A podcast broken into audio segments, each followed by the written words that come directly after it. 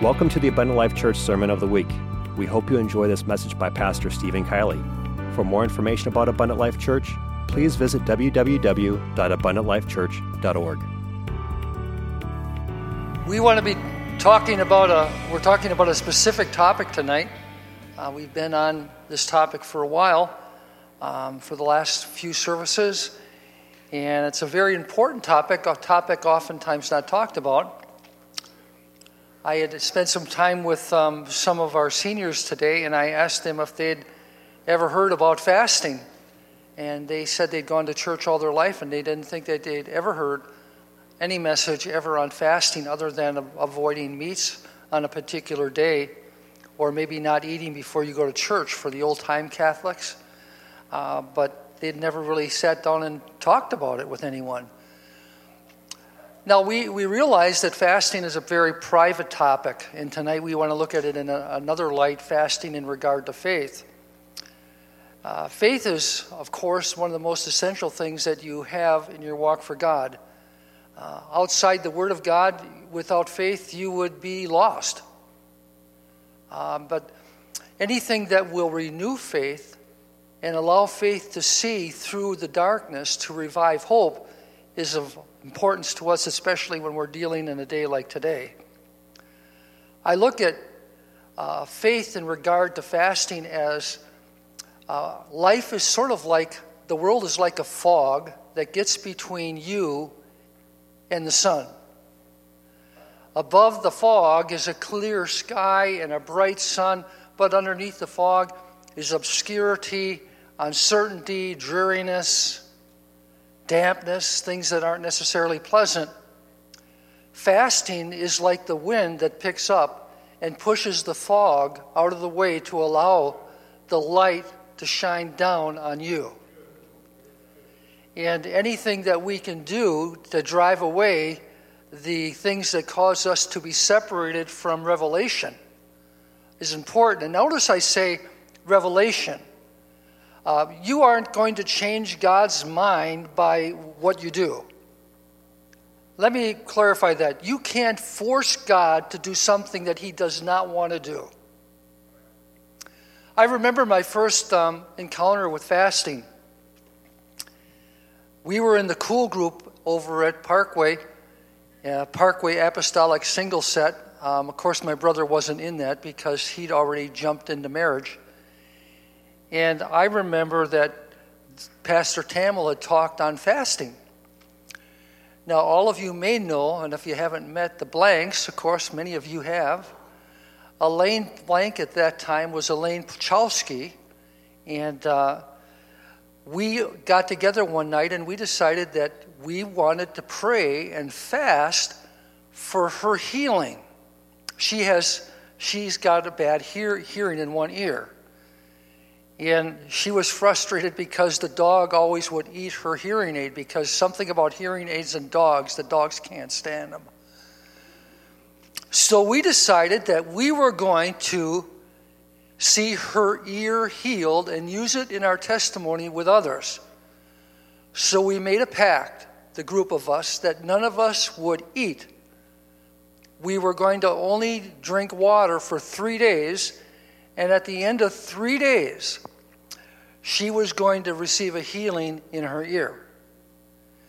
And man, that was the first, the toughest three days of my life in my early Christian walk. I'll tell you, I remember the third night at the end, I was dreaming, and in my dream, I didn't know I was dreaming. I got up and went into the kitchen and got a pizza out of the freezer and threw it into the oven, and I ate the whole thing. And when I woke up, I thought I'd really done it. I thought, oh no, she's not going to be healed. And it's my fault. I ate that pizza. Well, I realized that it was just a dream. And we got together after the fast was over and we were going to rejoice in Elaine's hearing. But Elaine, he, Elaine's hearing wasn't restored. And I wondered, why, God? You know, we, we, we fasted. I suffered through three days. You know, it seemed like, and especially when you're fasting, the devil always makes sure you go by a donut shop or some restaurant that's cooking something that's fried. And I was disappointed in God that, you know, I, I paid a pretty high price for this and you didn't come through on it. But if I can relate to you that fasting is not to change God, fasting is to change us. Fasting allows us to see why things are allowed to go on the way that they do. Fasting is, is a private thing, it's not something we want to make public. Uh, Jesus, the only time I'm aware that he fasted was during his 40 day fast. It's the only time I know that he fasted in the New, New Testament. And that was to, to herald his ministry. That was a, a beginning of the ministry of the preaching of the gospel, which would read, lead to the day of atonement. Because Christ was going to be the atonement for our sins. And in atonement, on the day of atonement, there was always fasting. Go back into the Old Testament. The day of atonement encompassed fasting, it was a travail for the soul, for redemption. And um, Jesus is speaking to his followers, and he says, But when you fast, anoint your head, wash your face, so that you may not be seen fasting by men, but by your Father who's in secret, and your Father who sees in secret will repay, repay you. Don't let people know what you're doing in your sacrifices. Don't let your right hand know what your left hand is doing. And like I, I mentioned, 30 times in the New Testament, fasting is mentioned. Each time is almost in a very favorable manner. Um,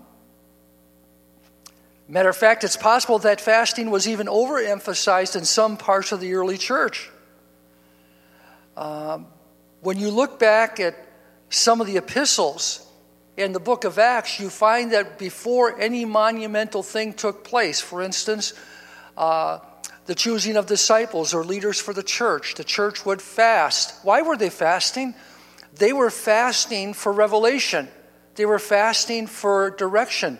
They wanted their mind aware of God's will. When I am strong in my flesh, I probably overcome somewhat my spirit.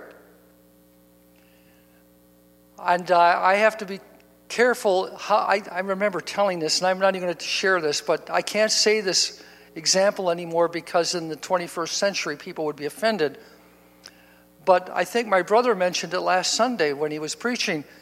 There's a good part to us and a bad part. There's a carnal nature and a divine nature, a spiritual nature. How do you know which one is the strongest?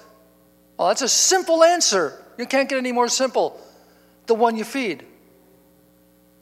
If you feel that you're overwhelmed by your flesh and that you don't feel like you can feel God's presence like you used to, let me assure you that God didn't move away from you. More than likely, you've got fog on the horizon. You need to blow the fog away. And you can do that through fasting.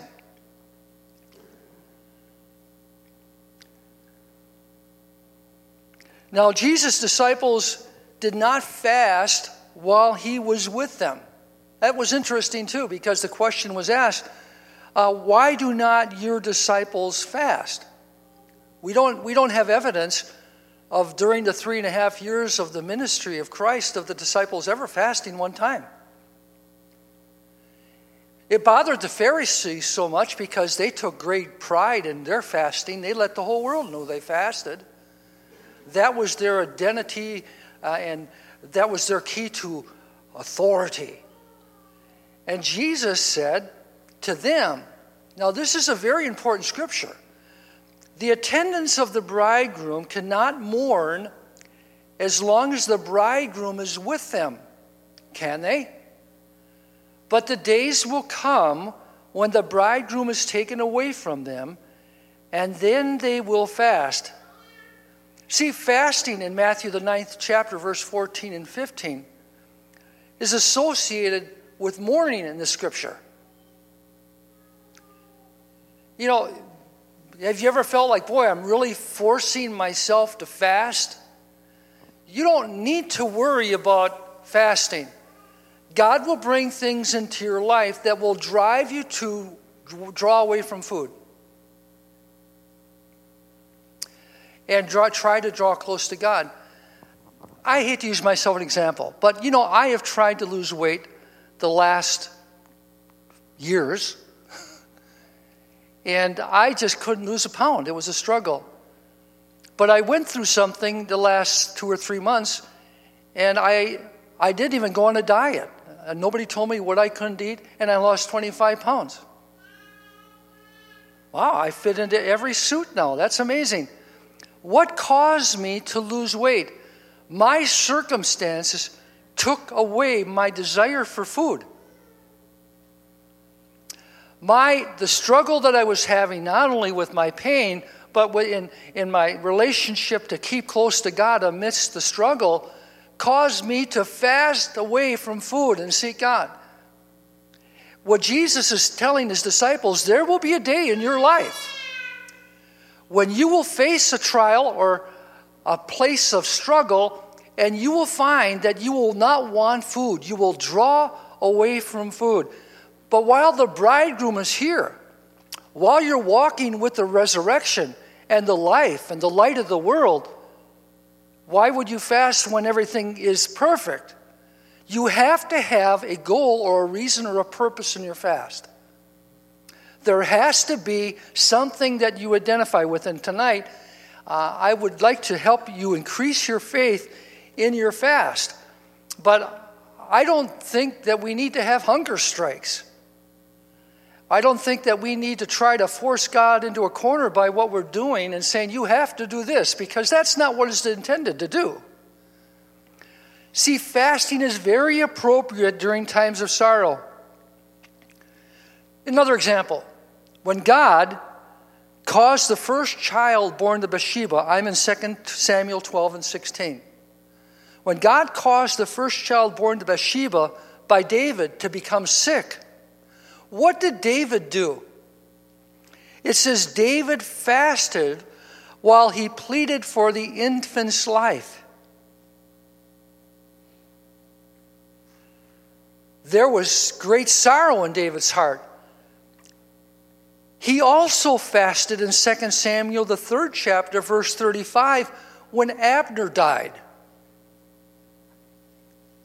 David, the Bible said in Psalms 35 and 13, he even fasted when his enemies were sick, clothing himself in sackcloth. He said, I humbled my soul with fasting, and my prayer kept returning to my bosom.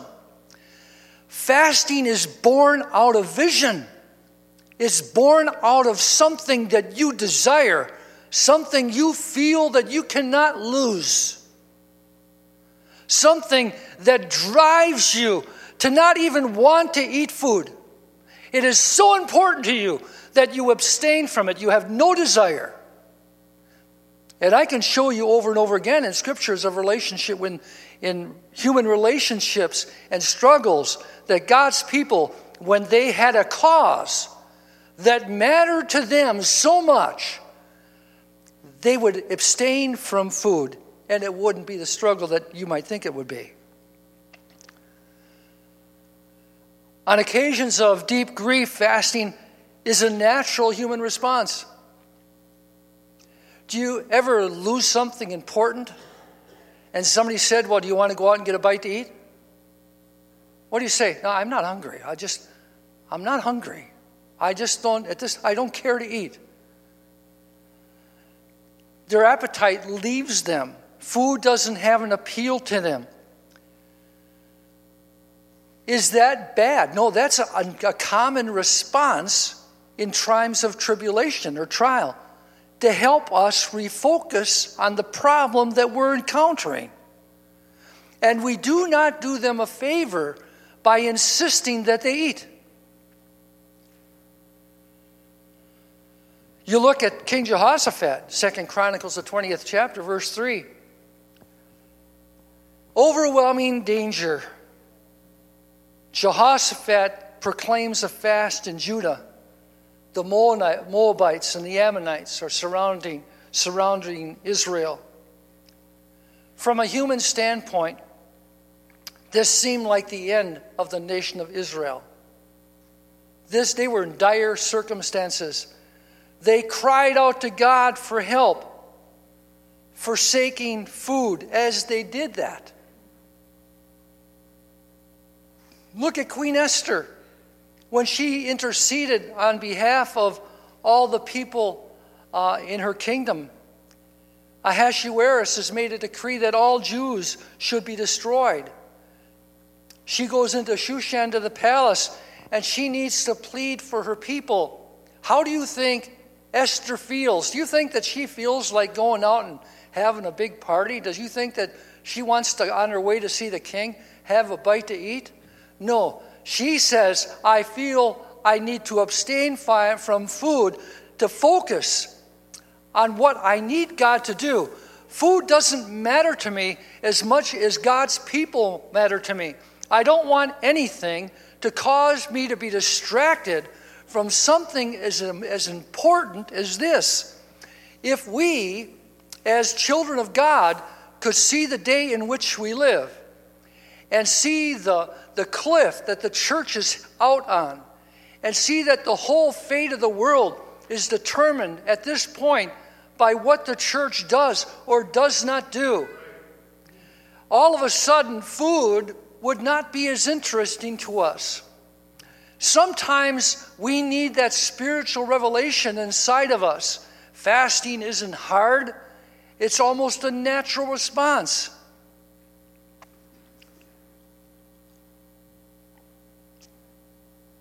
As the exiles were about to leave Babylon to return back to Jerusalem, it says Ezra declared a fast.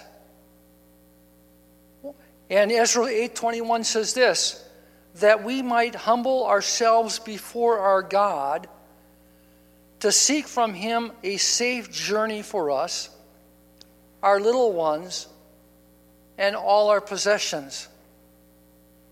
And he goes on to say, For I was ashamed to request from the king troops and horsemen to protect us from the enemies on the way, because we had said to the king, the hand of God is favorably disposed to all those who seek him, but his power and his anger are against all those who forsake him. So we fasted and sought our God concerning this matter, and he listened to our entreaty. What he's saying is, we didn't have a company of soldiers to march with us down to Jerusalem to protect us from our enemies on the way.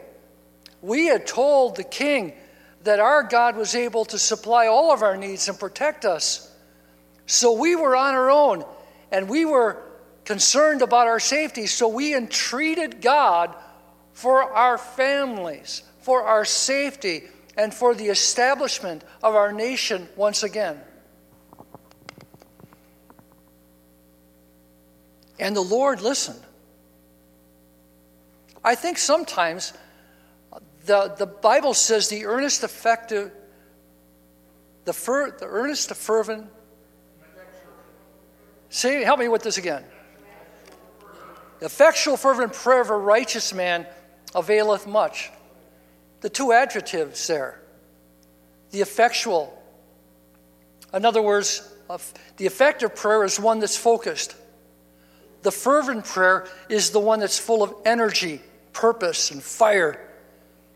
It's the kind of prayer that that's, can oftentimes be loud and boisterous and doesn't care if it makes too much noise. The fervent prayer isn't concerned about other things, even food.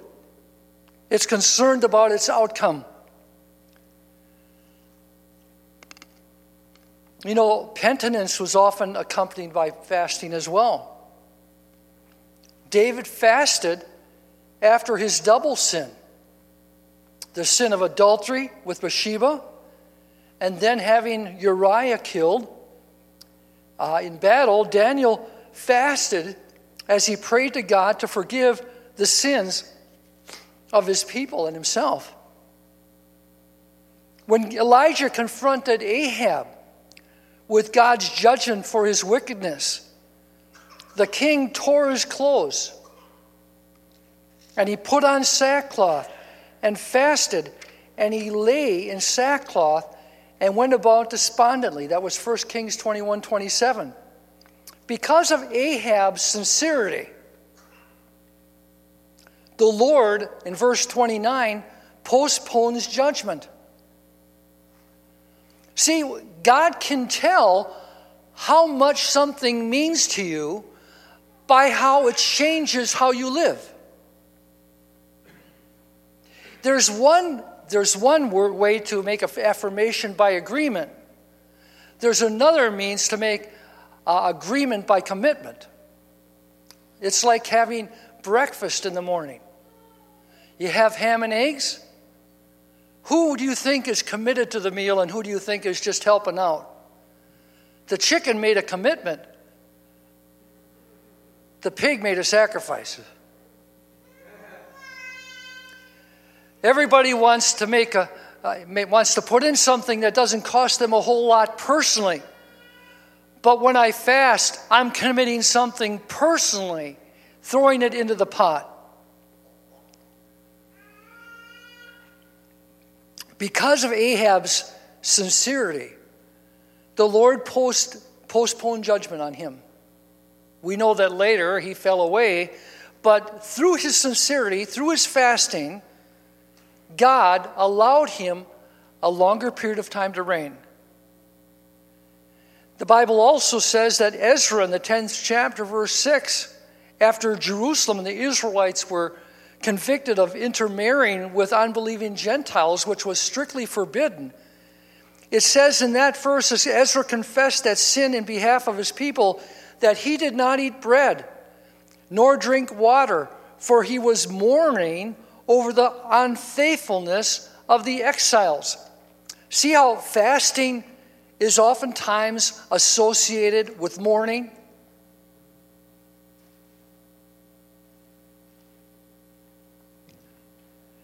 Or wanting to avoid a judgment, something that could cause you uh, the loss of something that you love? When the people of Nineveh, remember Jonah, he was quite a character. He was, he was the, the rebellious prophet. And most people think that Jonah was, was sort of a bad character for not obeying God, but if you could have lived at the time that Jonah lived and you could have saw in the city of Nineveh the, the huge pile of bones in the, in the town square of all its enemies, the skulls and the arms and the joints and the legs and the feet, piled high as, as to the wickedness of that nation. And you could have recognized that some of those skulls and some of those bones belonged to people that you loved. You probably wouldn't have a great amount of affection for that city either. And it was to those people that God directed Jonah but Jonah didn't want to go. He knew that God was merciful and kind. But when he finally made it there after making that detour into the whale's belly and down into the bottom of the sea and then being thrown up on the shore, you know, I, I remember in Bible study in Search for Truth, it tried to give a description of what Jonah looked like. His hair was bleached white from all the acid in the whale's belly, and his skin was wrinkled. And he must have looked terrible after three days of being half digested. I'm not even going to go there. You probably had supper, but it wasn't a pleasing sight. When he stood before the people of Nineveh and told them that they were standing before the judgment of God and that God was going to destroy them. Their hearts were pricked and they believed the preaching of Jonah. Even though Jonah didn't want them to believe. Isn't that something?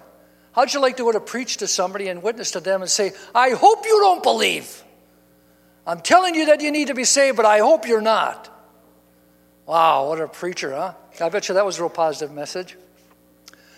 But God's power can override your personality because the Word is the Word is the Word is the Word, and it will accomplish what it's meant to accomplish regardless of how you present it. God will deal with you separately. So after they heard the preaching of Jonah, it said the king of Nineveh, Nineveh called a great fast. I'm in Jonah 3 5 and 7 called a great fast and put on sackcloth from the greatest to the least of them. By the decree of the king, they would not let man, beast, herd, or flock taste anything. That means nothing. No one ate. They all were to focus on the impending destruction of their nation. Sometimes that food helps us to focus on what's really important the absence of that food. It shows God that we're willing to walk away from a meal because we feel that what we're seeking is more important than that at the present time. And rather resent the warning of judgment and damnation, they repentantly turned to God and sought His forgiveness and His mercy. Notice how fasting is a part in each one of these cases. Did David see his son live? Do you know what happened after the boy died? David immediately called for nourishment. And it was so strange that he could go from one, one side of the spectrum to the other that his servant said, How, you know, you haven't eaten for so long, how can you eat now? He said, While the child lived, there was hope. But now the child is gone. What need now is there for me to fast any longer?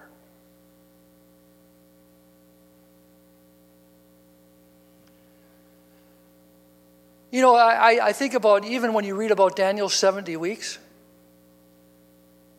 God gave Daniel this revelation. And I want to tell you, it, it truly upset Daniel. As he tried to contemplate the things that were coming upon the face of the earth, he was deeply troubled.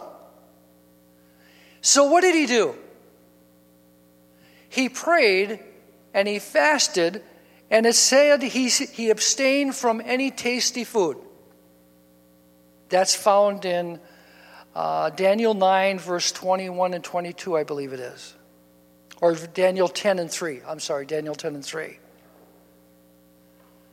He was seeking wisdom. He needed to understand the meaning of the vision.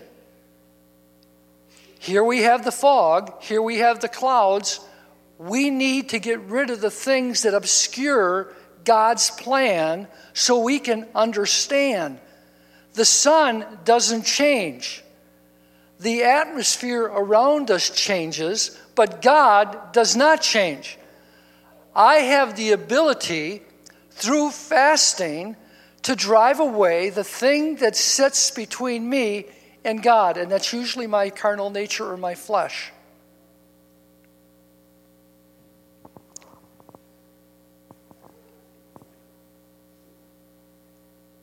It says he gave his attention to the Lord God to seek him by prayer and supplications with fasting, sackcloth, and ashes. As he continued, Daniel 9, 2 and 3, as he continued speaking in prayer, he reports that the man Gabriel, whom I had seen in the vision previously, came to me in my extreme weariness about the time of the evening offering. And he gave me instruction and talked with me and said, Oh, Daniel, I have now come forth to give you insight with, in, uh, with understanding. That's exactly what he was asking for. I need to understand, I need to have insight. And it was a short time later, just before receiving another vision, that Daniel made another partial fast. And he fasted for three weeks. It's important to note that when you don't understand and when you're trying to find your way, that oftentimes when you're seeking God with all of your mind, with all your heart, and you're, you're fervently seeking His face, that fasting helps tune the dial on the reception. You can have a radio, but it doesn't mean that you're going to be listening to WTMJ. There's lots of stations that you can listen to Fasting allows you to turn the dial and tune it in to what you're wanting to hear. You ever have a station? And I used to, I used to listen to Adventures in Odyssey when I was driving. I got it for the kids, but really, when I bought them their gifts, I really took them with me in the truck and I would listen to them. But sometimes I'd turn on the radio and all of a sudden I'd be driving and I'd lose the station. Oh no, it's almost near the end. Please, please. He starts to talk and it starts to go away. You know how frustrating that was? Please, God, I got to hear the end. I can't wait. Fasting helps us keep focus and keep connection open. I guess oftentimes we fail to understand God's word. Just like those people in Scripture could not see clearly, and they sought God with fasting and prayer and sackcloth, I too am in flesh and bone and human, the human element, just like they were. I too must try to seek His face through adjusting the frequency of my spirit. Again, fasting oftentimes accompanied an important task or a ministry. If you're thinking of starting a ministry, if you're looking to go out and take a step of faith, wouldn't it be wise to know that God was with you on your adventure? That He was going to be a backer and commit Himself to the work that you were encountering? I remember a terrible mistake I made early in ministry. I, I, I learned a great lesson through it, but it was a terrible price to pay. I remember uh, moving to Oconomowoc after I graduated. Uh, actually, after actually after Lisa graduated from Madison, we moved from Madison back to Oconomowoc, and we were Rick, with here with my brother brother Kylie, Rick, and. Um, I really wanted to have a church of my own. I really wanted to get into ministry. And we went to district conference one year, and it was in Utah. And me and my wife um, flew out to Utah, and we met a man at conference in a restaurant, matter of fact, and we started to talk. And he mentioned that there were several churches opened, uh, open for pastors on the eastern shore out in Virginia, uh, Maryland area, Delaware. And I thought how cool that would be. And I came back home and I didn't really talk with my brother too much about it. I was afraid he might talk me out of it. And it's best not to talk to your pastor if you're not certain about doing something because he might tell you, the, you what you don't want to hear. It's better to do it and then come back and plead with him to help you. not. So I, I flew out to I flew out to Delmar, Delaware, and uh, we got in the car and I could, I'd like to tell you the guy's name, but he was not much of a man of God, so I'm not going to mention his name. Uh, we drove to Federalsburg, Maryland. We looked at a church there. It was a nice building, but not a lot of people there, so I didn't, wasn't too keen on that. So we moved down to a place down in Hallwood, Virginia. And boy, this had a school, and it was a nice building and a nice group of people. And I thought, what a great church to start with. Uh, and I was flying back from, I think I flew out of Washington, D.C., I can't remember, but I remember saying, God, do you want me to go? And I didn't feel like anything like God wanted me to go, but I didn't feel like He didn't want me to go. And I just said, you know, if somebody needs a glass of water and I have water, do I need to pray about it? What a dumb thing. Of course, in a major decision in your life, what a silly thing to say. I'm just going to go do it and hope that it works out for the best. Well, we we quit our jobs. I had a union job in Milwaukee, making great money, and Lisa had a great job. I think she was working out in Oconomowoc Memorial Hospital. We quit uh, everything, loaded up the U-Haul. We moved out uh, to Virginia, and I should have known on the way out there that it was not of God. I think God was stopping me from ever going because I ate at a restaurant on the way and had food poisoning, and that was a terrible experience.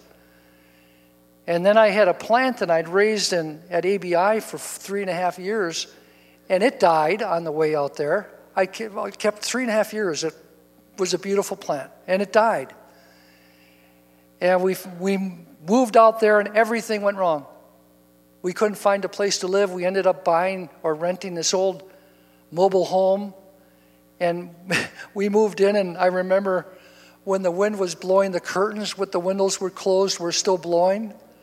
It was like the curtains were open, and everything went wrong.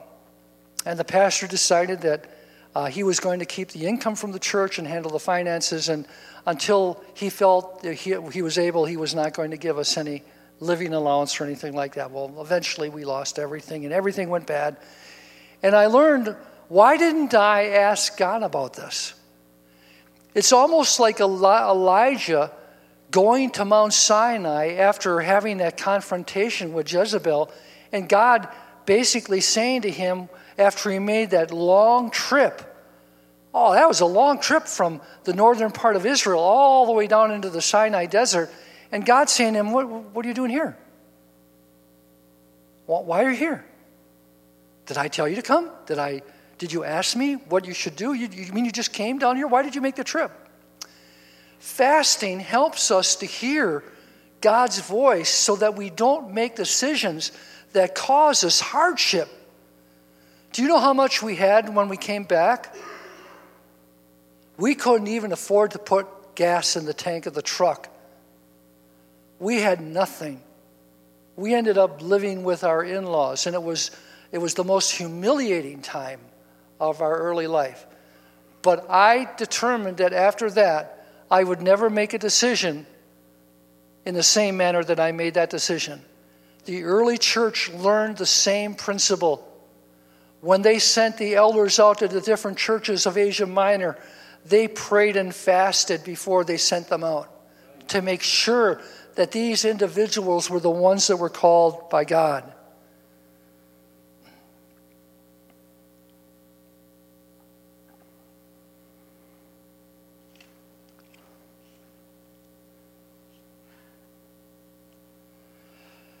God only knows how much the leadership and the function of this church, as well as many Christian churches, would change if we could feel the same way about some of the decisions that we make. Uh, it's almost like th- these people that are. I, a lady came up and says, I just bought another lottery ticket. And I said, Well, you know, the odds right now, you have a, a the odds are greater that right now you'll be struck by lightning at this exact moment than you winning the lottery. She says, Well, I'm just throwing it out there. In other words, I'm just throwing money away. Maybe something will happen to it. And I felt like saying, Would you just throw it towards me? Just throw it at me if you're going to throw it away. Do you want to live for God that way? Now, if God told me tonight that if I were to drive over to the to Dousman to the gas station and that I was going to win, get the winning ticket, I would ask my brother to go because I wouldn't want to suffer the wrath of the UPC for gambling. And then I'd ask him to split it between the church and me. but see, the difference is I know. I know what God is going to do. The Bible says people, the people were in great fear where no fear was.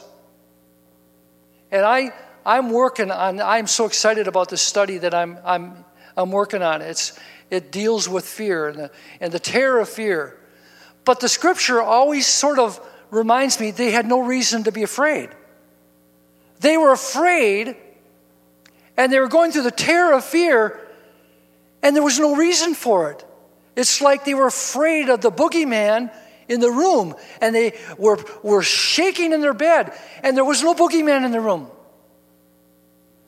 God allows us through fasting and prayer to visibly see in the spiritual realm what is evident so that we do not need to live in fear. But everything comes at a cost. There's two different times of fast. And, you know, I, and I'm going to close with this tonight. Um,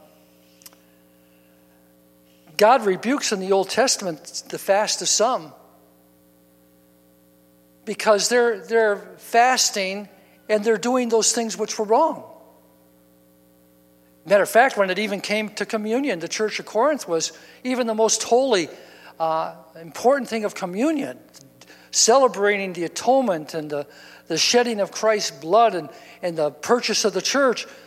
These people would come and take communion and they would treat their brothers and sisters in the Lord like dirt.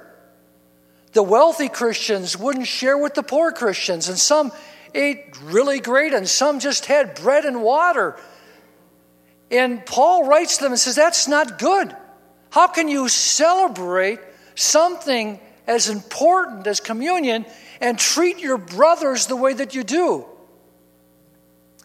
In the same manner, how is it, and the Lord speaks about fasting, how is it that you can come to me with fasting and hate your brother? Or have a spirit that's unholy and uncommitted and rebellious.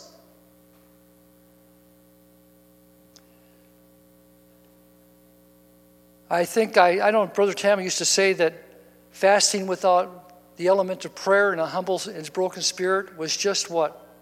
A hunger strike. And hunger strikes don't move God. But that if my people, which are called by my name, shall and pray and seek I will hear. All those elements placed together.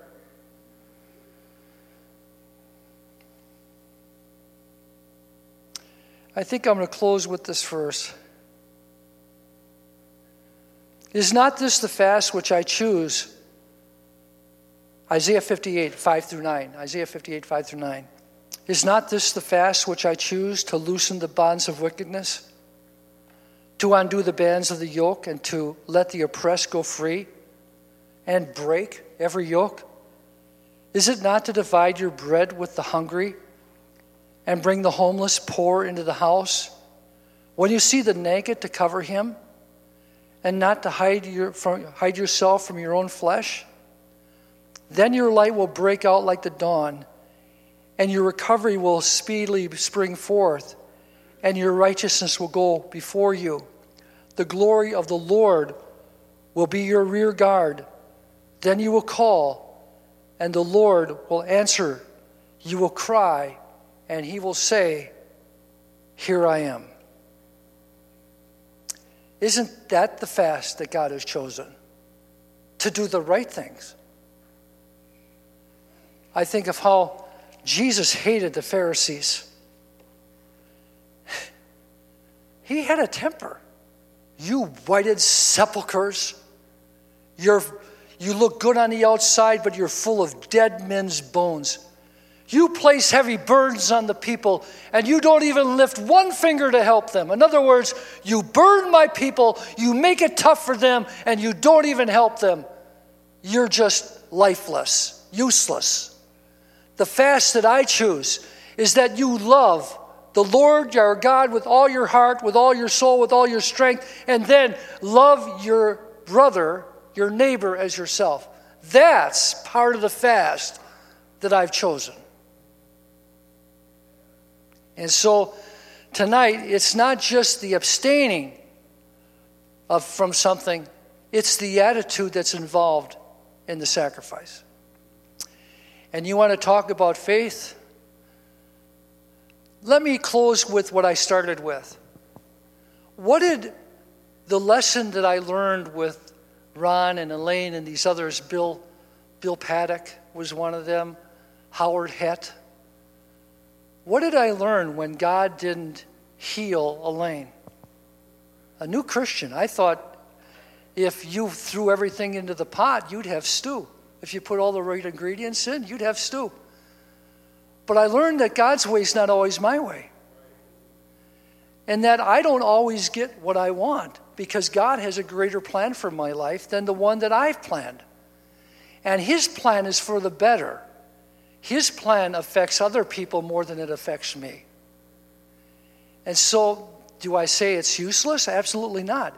I learned through that that God had His will in our hearts. And um, so, anyways, so if you'll stand with me tonight. I would like, after doing this tonight, I, I've had something on my heart all day. And it's a burden that I have, and it just involves someone that I love. And I believe I feel the presence of God, and I feel like we've tuned in a little bit. I want to pray tonight for one person in particular that could really use a touch from God right now, tonight. Uh, my sister's going through a little bit of a trial, and uh, she's been going through it for a while. Uh, I don't know if she wants me to share it with you, but I'll let her do that if she wants. Uh, but she just needs a touch right now of peace and hope. And sometimes when one person's weak, another person's strong. It's the strong, strong person who God want, help, wants to help the weak. So you, if you'll bow your heads with me, me, I want you to picture her. She's, uh, she's just going through a hard time. And physically, it's a physical thing that she's going through, and she's in the hospital. I'll just leave you with that. She needs a touch right now. If nothing else, that she can see God's plan in all these things. Lord Jesus, I pray for my sister Linda tonight, Lord. You're in the room with her, your peace is all around her. I pray that our prayer of faith, united together. Thank you for listening to this Abundant Life Church podcast. We pray it has strengthened your relationship with God and will continue to be a light unto your pathway to heaven. If you have any questions or comments regarding this podcast, please telephone our ministerial team at 262 965 5177 or email us at info at abundantlifechurch.org.